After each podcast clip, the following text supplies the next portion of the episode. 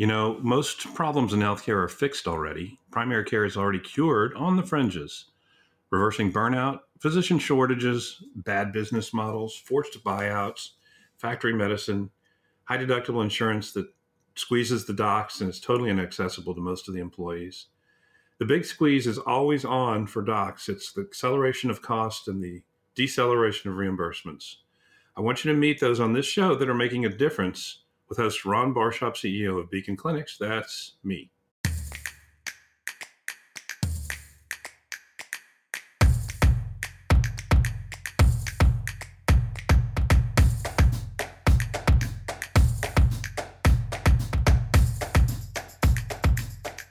So, according to Health Affairs, we spent about 11,200 per person in America last year, which is double our nearest competitor nationwide, which would be Switzerland, which is double most of the other peer nations. So, we're way, way ahead on spending, and we have the lowest outcomes. That's old news. But what, here's what's new news with the COVID environment.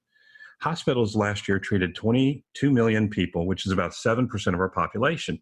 And nationally, that represents about a third of the overall federal spend for healthcare.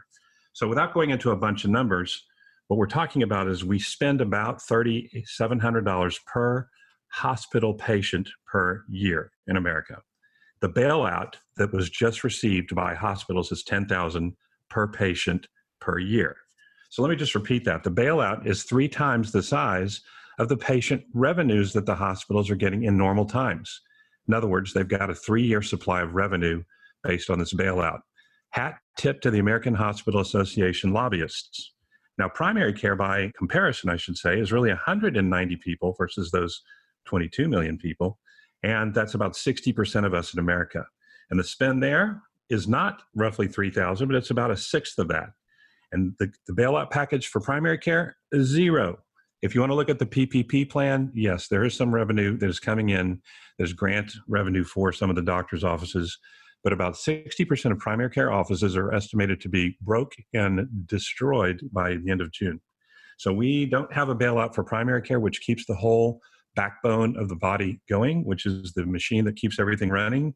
We do have a bailout for the hospitals and a second one coming. So today, and this is all coming from the Robert Graham Center and from our guest today, who I'm really excited to introduce you to. Tom Banning is the CEO and EVP for the Texas Academy of Family Physicians. For 13 of his 20 years on board with them, he's been directing strategic and legislative strategy, grassroots political action, CME, membership, and communication activities. And they're the largest specialty society in Texas with over 1,000, 8,000 members. That's almost as many members as AMA has, and I'm joking, but they, they are very strong because they have a strong advocate in Tom Banning. And in Texas represents one of the largest uh, family physician models of all of the associations in the whole country. So, Tom, welcome to the show. We're sure glad to have you on board. Great, thank you for having me. I appreciate uh, appreciate you giving me the time. TAFP is associated with the American Association of Family Practice. Are you a sort of a state version of that? Or are you how are you associated with the national boards? Yeah, the uh, American Academy of Family Physicians uh, is our um, national parent organization. We're uh, just a, a, an aligned or integrated state chapter. So every state has an academy of family medicine, and uh, I just happen to represent the one in the, the best state, which is Texas. So when Texas does secede, you will be the equivalent of the AAFP. Is that correct? uh, yeah, uh, I, I, think and I hope that talk of uh, our secession or our seceding has uh, subsided. Certainly, um, you know, the COVID 19 pandemic has, has put into very clear uh, perspective, um, you know, what some of our state limitations are.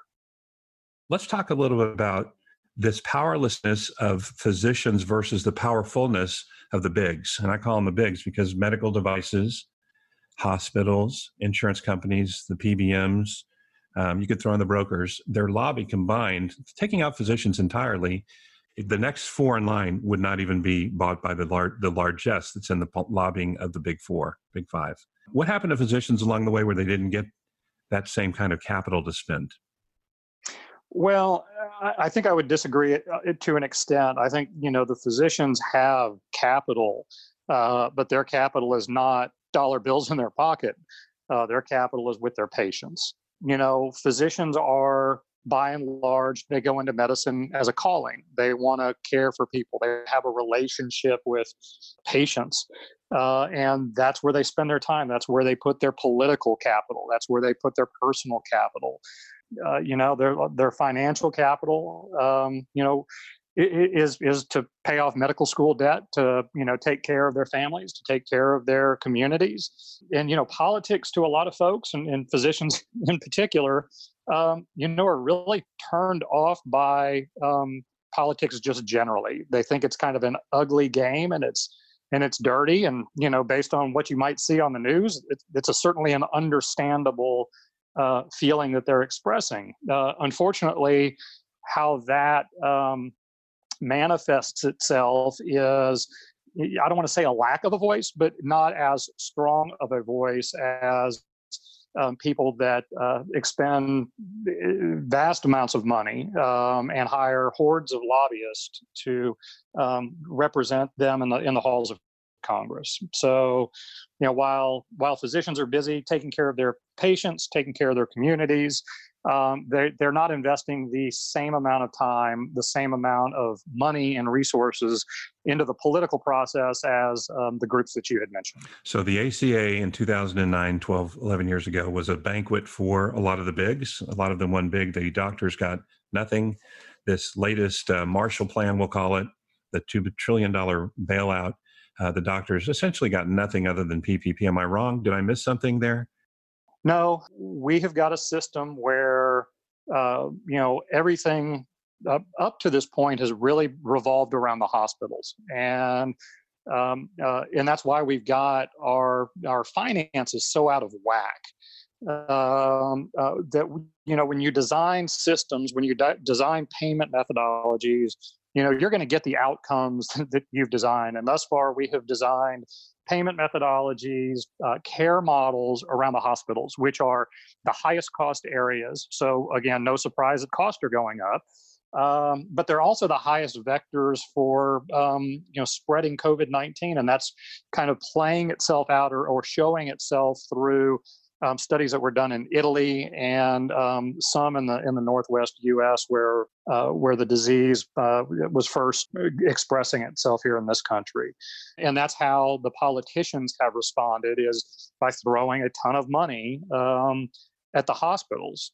Um, and let me say, there's there's no question that the hospitals are hemorrhaging money right now. They built a business model around um, uh, emergency room uh, emergency, emergency room use uh, and elective procedures. And with both the Trump administration's directive uh, as well as uh, many state governors' directives to uh, limit um, uh, elective surgeries, it's really uh, uh, hampered those um, revenue streams that the hospitals had built their businesses around. We also represent, we got a lot of family doctors that do emergency medicine, and and I talk to, to them often. actually, our current president is a is an ER doctor in Starr County along the valley, and he was telling me how the ER rooms have essentially dried up, that only people with true emergencies are coming in because people are heeding the warnings about um, where to get care. But kind of back to uh, the question that you posed, the government, uh, the federal government, has um, really put all of its efforts into subsidizing or keeping open the hospitals. Uh, that sort of attention has really not been given uh, to the physicians despite our best efforts um, in telling them what's happening in the field. You know, most primary care practices have seen um, their patient volume go down 50 to 70 percent, which is you know crushing to the bottom line and the ability to to to pay your bills and keep the doors open. Um, we even for doctors that have moved significantly into uh, providing telemedicine services to their patients, um, you still see a drop in revenue in the range of 25 to 30 percent because the, the physicians are not able to, to provide um, those other ancillary services that occur at an in-person visit, uh, labs, vaccinations, immunizations, th- things of that nature. Um, so what you're starting to see uh, is you know uh, furloughing of staff, significant cuts in in, in salaries uh, for the existing staff as well as the physician practices, and and sadly, we're seeing practices just close their doors that uh, that aren't able to make a, a model work that can uh, can keep their doors open, and that's that's devastating for not only the practice but but the patients that that physician was serving. I mean, you know, just because we're dealing with COVID doesn't mean that people aren't still getting sick. I mean, people are still having heart attacks. People still have chronic diseases that need to be managed. Uh, we're seeing a lot more uh, mental health issues arise because of stress, of uh, job loss, where the economy is. You know, being being around your family for uh, far too long in, in, in some instances, and we are uh, losing uh, the critical frontline primary care physician to uh, the the economics of our of our broken fee for service system. So fee for service, I'm calling it Walking Dead. The model is no longer. You're working on an initiative right now to change that model to more of a revenue uh, value unit model. Can you talk a little bit about where you think fee for service should be evolving to and who pays for this? Sure. Um, so you know, fee for service, as you know, is is just a, a volume game. So patient has to come in, you know, physically be seen. Maybe you can do it via telemedicine, but it it's a transactional uh, system. What we're talking about is moving for primary care payment to more of a prospective or relational payment model. In other words, pay a physician a monthly fee or lump sum, a per member per month unit of, of payment for uh, caring for that uh, that patient's needs. So you unburden the primary care doctor from a lot of the administrative crap, frankly, that is driving them nuts under fee for service to to, to document um, uh, that what they're doing is truly a billable event. So we're just saying, okay, well, let's assume as a percentage of premium that we could come up with a, a number that would make sense financially for the, the physicians, financially for the system, for that physician to provide, you know, uh, your your typical primary care services, um, care management, disease management, be accessible, um, and, and and and provide that continuity without being forced to rely um, on that that transactional nature of um, of, of, of, of, having you know folks physically come into the to the office to see you. You're de- you're describing value based capitated play, pay, and you're also describing direct primary care. I mean, that's exactly what you're talking about right now. That's that's correct, and and and, and you know the if you think about it from a budgeting standpoint, the the CFOs of companies have already determined what they're going to spend on a premium for insurance, whether you're self insured or you're buying a, a fully insured product. Uh, what we're saying is look, for primary care services, th- this is a budgetable item. Let's either take it out of the premium altogether and buy directly uh, that primary care service, or make it a percentage of premium um, that that should, or it certainly has, uh, expressed, uh, you know, much higher downstream savings for, you know, reduced specialty utilization, redu- reduced ER utilization, reduced hospitalization.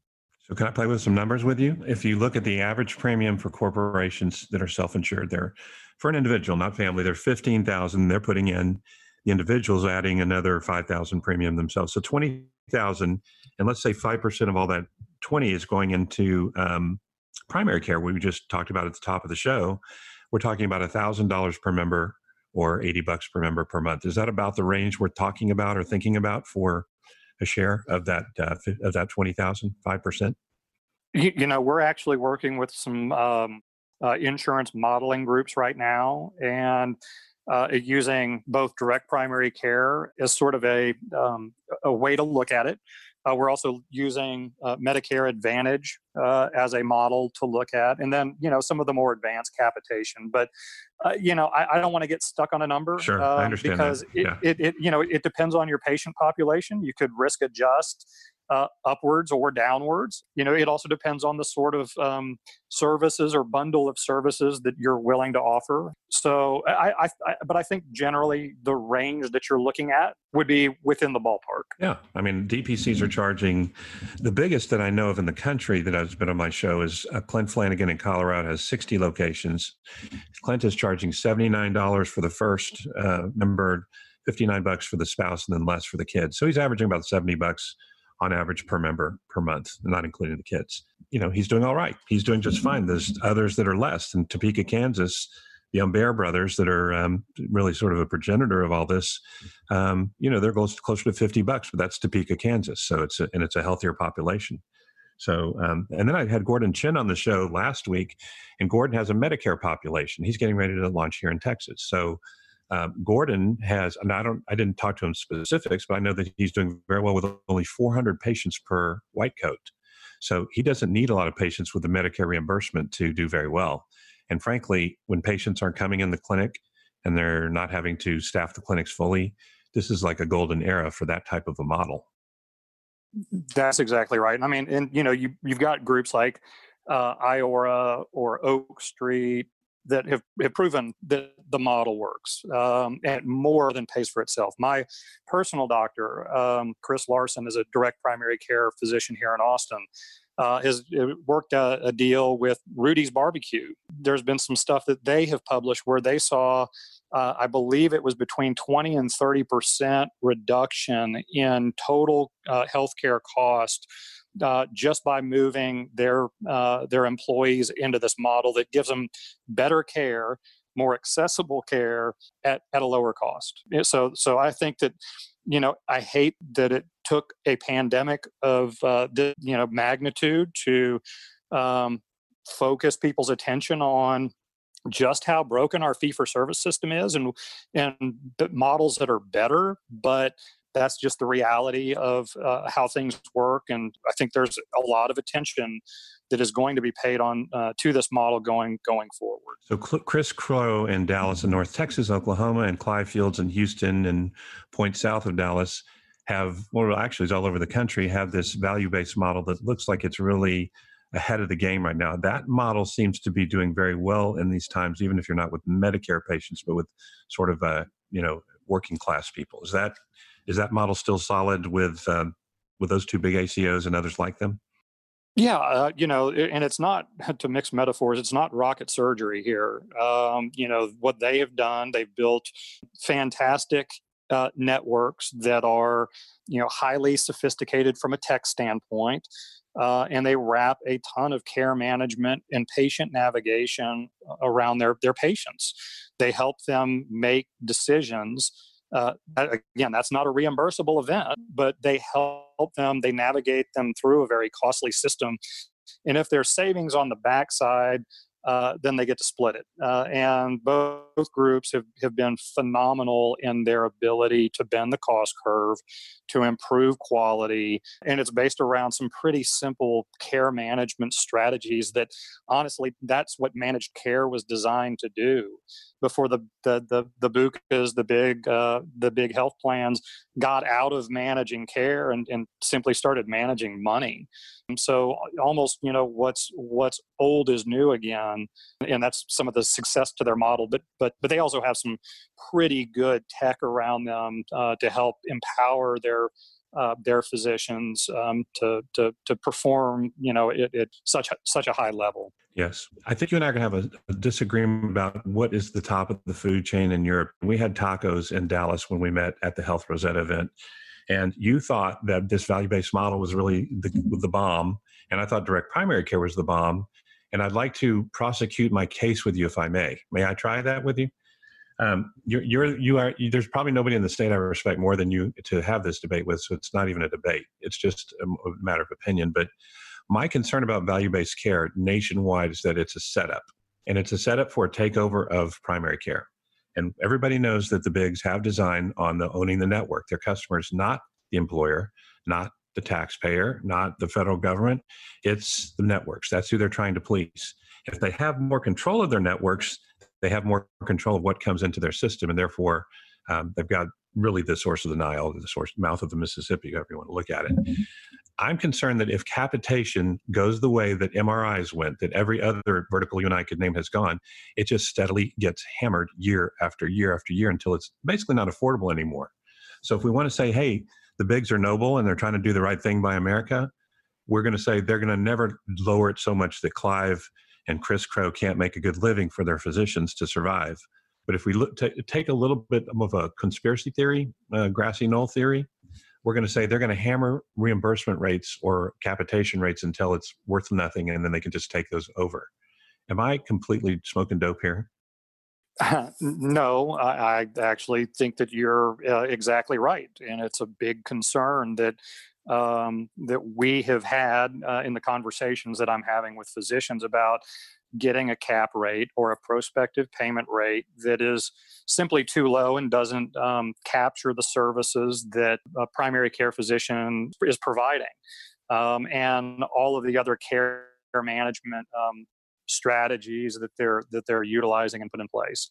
You know this is going to be a hard thing for for physicians to appreciate or understand but but i don't i don't think it's i don't think we can avoid it. And that is when we get on the other side of this pandemic the world is going to look a lot different. And we are not going to go back to the way in which um, healthcare has been delivered uh, in the past uh, and we are not going to go back to the way that we've been paying for it i think what you are likely to see are organized regional systems of care um, that are going to um, essentially consolidate or aggregate physicians.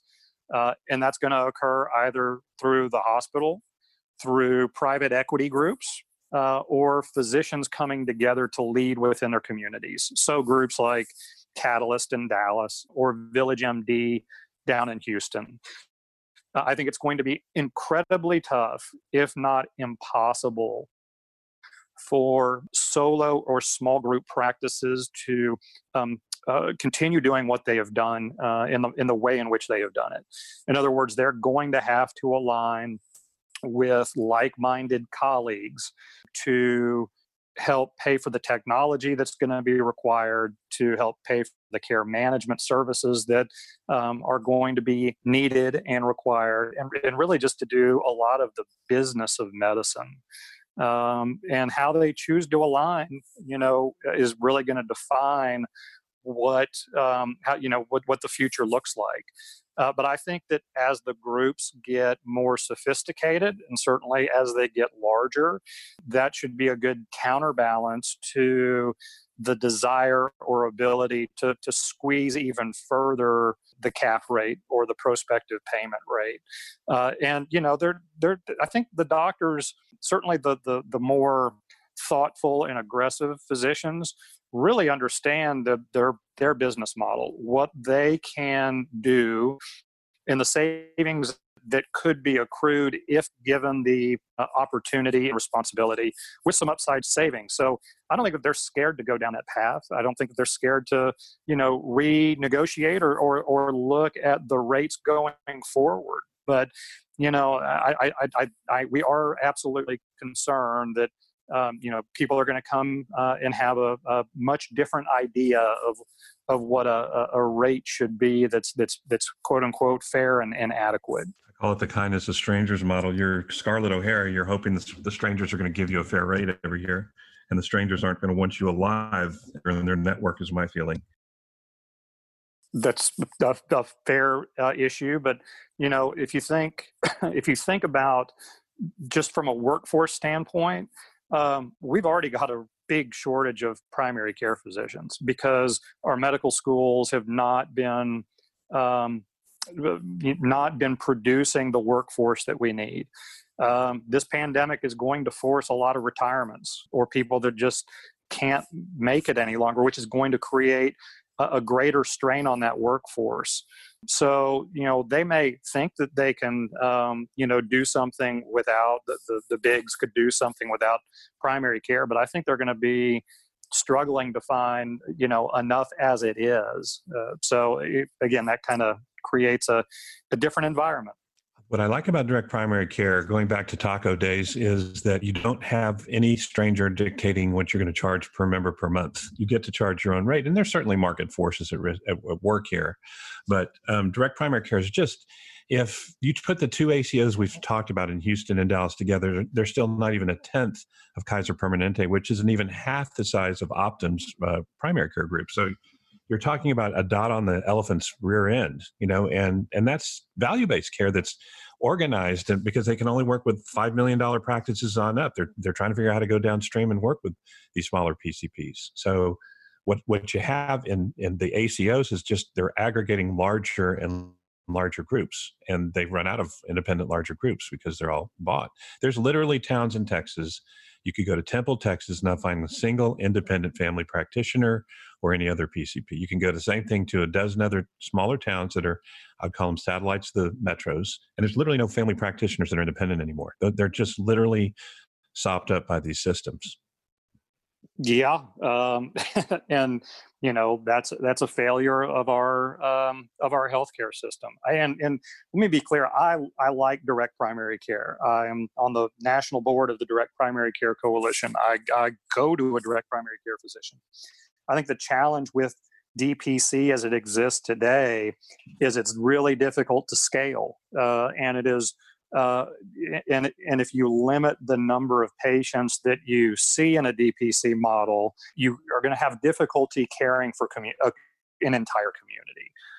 The other issue is uh, there's a tax advantage to employers providing uh, health benefits that do not accrue to direct primary care, and until that tax provision is changed, uh, it's going to restrict the ability of DPC to grow. Are you talking about the HSAs or something else I don't know about? Yeah, the HSAs, the use of HSAs to, and and and the in pre-tax dollars to be used to to, to pay for uh, direct primary care. All right. So here's what I'm going to do with you. I'm going to set a time with you, and before we hang up the phone today, and I'm going to show you a way around every problem you just stated. I think we've come up with a model that solves everything you just created as a non-problem. Great. I'd love to see it. I want to stay in touch with you because everything's changing so rapidly, and you have this sort of interesting macro view over the universe how does TAFP rate among all the Association of Family Physicians around the country? Are y'all the third largest or fourth largest? We are the second largest in membership behind California, but we're uh, quickly catching them. Well, they, they deserve to be in second place. They're not Texas. That's very true. That's something you should be proud of. That's way to go, Tom. Um, so let's let's wrap up. What is the most important thing if family physician that you should be focusing on right now to shift gears and support the efforts you're using to get this more to a capitation model as opposed to fee for service? What can they do to join the movement, if you will? Well, they can certainly go to our website, uh, uh, tafp.org. Um, they could go to the Health Rosetta website and read about the primary care Marshall Plan. You know, we've got an opportunity to uh, provide feedback in, in uh, our comments section, or they can reach out to me directly. My email address is tbanning at tafp.org, or my cell phone uh, never stops ringing, so they can call me uh, at 512 497 0048 if they want to share their thoughts. Uh, and, and I think they need to be open to change. Is that Marshall Plan 50 50 chance of success, 10 90? What, what are you looking at as the odds of that even going through? We've had a lot of good conversations with both employers, insurers, and government. Um, I think that there is a, again, a, a recognition that our fee for service system is, is failing primary care. Uh, and we have spent over a decade talking about value-based care and moving to you know a different model uh, and this is a real opportunity to, to significantly um, and fundamentally move the needle and change the paradigm. I'm not a gambler but i would say you know changing uh, anything in healthcare is really hard but i'd give it a 50 better than 50 50 chance. And who pays for it? Is it the insurance companies that are going to check in with this value-based model for everybody or is it uh, uh, the employers are going to have to jump in. I mean, the employers aren't organized. Well, you know, the, the employers actually are pretty organized through groups like the um, National Alliance for Healthcare Purchasers. you know some of the you know larger companies that are part of um, the Pacific Business Group on Health and some of the you know the Dallas or the Texas Business Group on Health. Um, you know the employers really have the opportunity to drive this, especially the self-insured employers that could just say we're going to take you know what we were spending in premium, take X percent, and just carve it out for primary care. And then use the insurers to pay for, or use the insurers and their TPAs to really um, provide insurance for what's insurable. And, those conversations are, are ongoing. Well, um, there's so much more to talk about, but no more time. What is the uh, banner that you would fly over? I'll call it Texas. That right now, if you had to get a message out to all the Texas physicians, hang in there. You know, we're gonna, we're going to get through this. It might be painful. No, it is going to be painful and it is going to be ugly. But on the other side of this, um, the opportunities for primary care um, have never been been better. Well, Tom, thank you very much, and I look forward to our next conversation. Sounds great. Thank you for listening. You want to shake things up? There's two things you can do for us. One, go to primarycarecures.com for show notes and links to our guests. And number two, help us spotlight what's working in primary care by listening on iTunes or wherever you get your podcasts and subscribing and leave us a review. It helps our megaphone more than you know. Until next episode.